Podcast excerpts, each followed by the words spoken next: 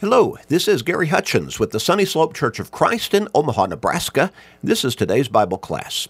A short Bible study, only about 13 minutes or so, but every single day, seven days a week, keeping us in God's Word and thereby helping us to stay strong in our faith, since faith comes by hearing the Word of God. Romans 10 and verse 17. But these short studies every day, they keep us focused on our relationship with God as well, and upon our soul's salvation. Now, we encourage you all the time to share these studies with everybody you can. You can do that through Facebook friends, text messages, other technological means. But you know people in your life who need to grow in their faith, maybe develop their faith. You need to, you know people who need to focus on their relationship with God and upon their soul's salvation. Share these short messages with everybody you can. Your family members, your friends, your work associates, your neighbors, with literally everybody. You may help somebody turn their life around and get to heaven. What a great blessing. But it will also be a great blessing for you. So make that commitment and start sharing today and every day with everybody you can. Our focus in this particular line of thought and study is Jesus Christ. Jesus Christ is your Savior. Your Savior. We talked about how Joseph in Matthew chapter 1 as he was betrothed to Mary, and she to him, but not yet legally fully married at this time, he noticed that she was expectant with child. He thought, naturally, that she had been unfaithful to him, and so his mind was to put her away, the scripture text says. And that would be basically the equivalent of divorce, even though they were not fully married at this time, but the sense would have been there. And she, he wanted to do that privately, though, put her away privately, not to bring public shame and disgrace upon her openly. But the angel of God appeared to Joseph, and he reassured Joseph and said, Don't be afraid. Take Mary to your wife, to be your wife. And the angel explained to him that the child within her is not of man, but it is of the Holy Spirit. She shall bear a child, and he shall save his people from their sins, and you shall call his name Jesus. And that very name means literally Savior. And notice that the angel also said, This child shall save his people from their sins. Jesus came to be your Savior. Now, in Luke chapter 2, verses 8 through 11, when Mary had given birth to Jesus in Bethlehem in a manger, wrapped him in swaddling clothes. There were some shepherds in the field nearby, and an angel appeared to them in that very night and told them, Behold, in the city of David, a Savior is born and then gave them instructions as to how they could recognize that Christ child, the Savior of mankind. We noted also that during his ministry upon this earth, I think probably early in that time, he was confronted with a woman as he waited by the well, and the apostles, some of them at least, had gone on into the city to buy food. He was there by himself, and this woman came to draw water. He asked her to give him a drink. She was somewhat taken aback because she was a Samaritan woman, and the Jews did not have much to do with the Samaritans, and particularly a Jewish man would not speak to a Samaritan woman. But Jesus spoke to her. He identified himself basically as being the Savior the prophesied Messiah come to this earth, the Christ. And after some interaction between the two of them, she went back into the city and told the men of the city, Come see a man who has told me all things. Could he be the Christ, the prophesied Savior? And many of them went out and saw Jesus. Many believed on him because of what she had said. But as they listened to Jesus teach the gospel message of salvation through him, their Savior. Many more believed. And many came to understand as they asked Jesus to stay for two days, and he continued to teach.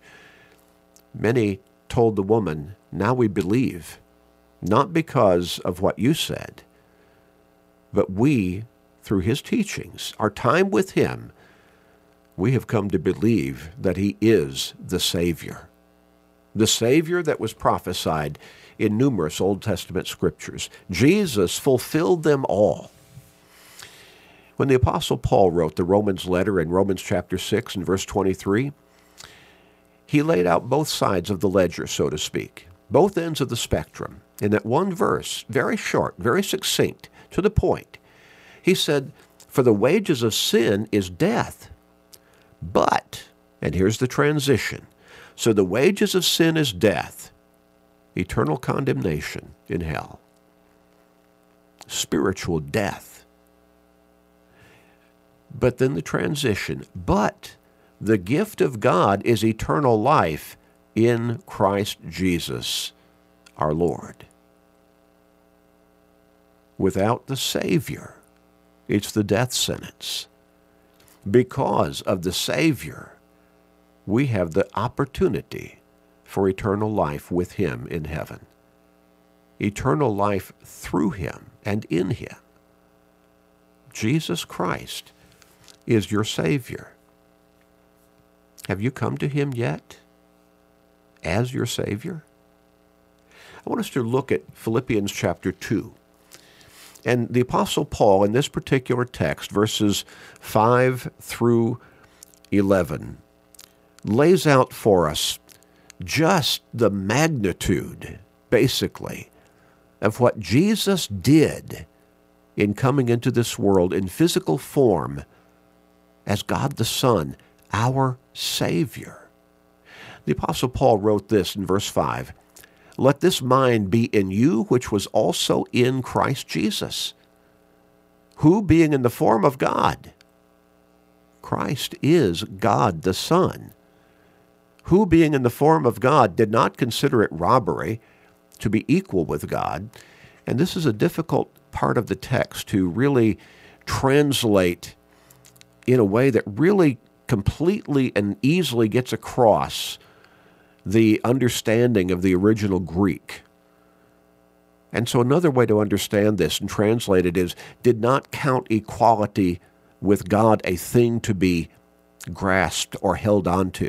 In other words, he was there with God as God the Son, but he was willing to give that particular position in the throne room in heaven up to fulfill God's mission for him, God the Father's mission as the Savior of mankind, to come in physical form, bring the gospel message of salvation as the Savior, who being in the form of God did not consider it robbery to be equal with God, but made himself of no reputation, taking the form of a bondservant and coming in the likeness of men. Again, the Hebrews writer talks about in Hebrews chapter 2 how mankind is a little lower than the angels. Jesus came into this world as a human being, as a man. He gave up that position of equality with God in heaven in order to come and fulfill that mission from God the Father as the Savior of mankind. And in that, in that identity, being made a little lower than the angels. And so, again, made himself of no reputation, taking the form of a bondservant, serving God the Father in the mission that he had for his Son to be the Savior of mankind. And being found in appearance as a man, he humbled himself and became obedient to the point of death, even the death of the cross. Jesus knew before he ever left heaven what would happen. He would come bringing the message of salvation to mankind, and he would end up being put on the cross and crucified And God would use that physical death as the ultimate, perfect, one time for all time sacrifice to pay the price for the guilt of mankind's sin, all of humanity, for all time. One time for all time sacrifice. Hebrews 7 and verse 27. The perfect, the most pure sacrifice. Jesus paid that price for you as your Savior. Coming back to Philippians chapter 2, verse 9. Therefore God has highly exalted him and given him a name which is above every name, that at the name of Jesus, which means literally again Savior, every knee should bow, of those in heaven and of those on earth and of those under the earth, and that every tongue should confess that Jesus Christ is Lord to the glory of the Father. My, what Jesus gave up to become your Savior. He was willing to do that because of His love for you and because of God's love for you. And He voiced that in John chapter 3 and verse 16. For God so loved the world that He gave His only begotten Son, that whoever believes in Him should not perish, but have everlasting life. God sent Jesus as your Savior.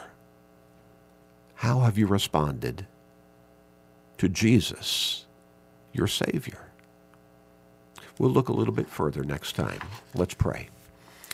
Our Father in heaven, we come to you at this time and we praise you and give you the glory for loving us so much that you sent your Son into this world to be our Savior. Not just ours, but everybody all over the world. And not just in this day and in this time, but for everybody who has ever lived and ever will live until he comes again. Your love has such magnitude that it's beyond really our full comprehension, Father. But thank you for loving us that much. And please guide us and help us to make your sacrifice and his sacrifice on that cross to have full meaning for us as we come to him as our Savior in full surrender and obedience, being baptized into him for the remission of our sins, being reborn spiritually, and made new from a spiritual perspective. Praise, glory, honor, and thanks be to you, Father. And please, Father, at this time we pray. Please forgive us. And we pray in Jesus' name. Amen.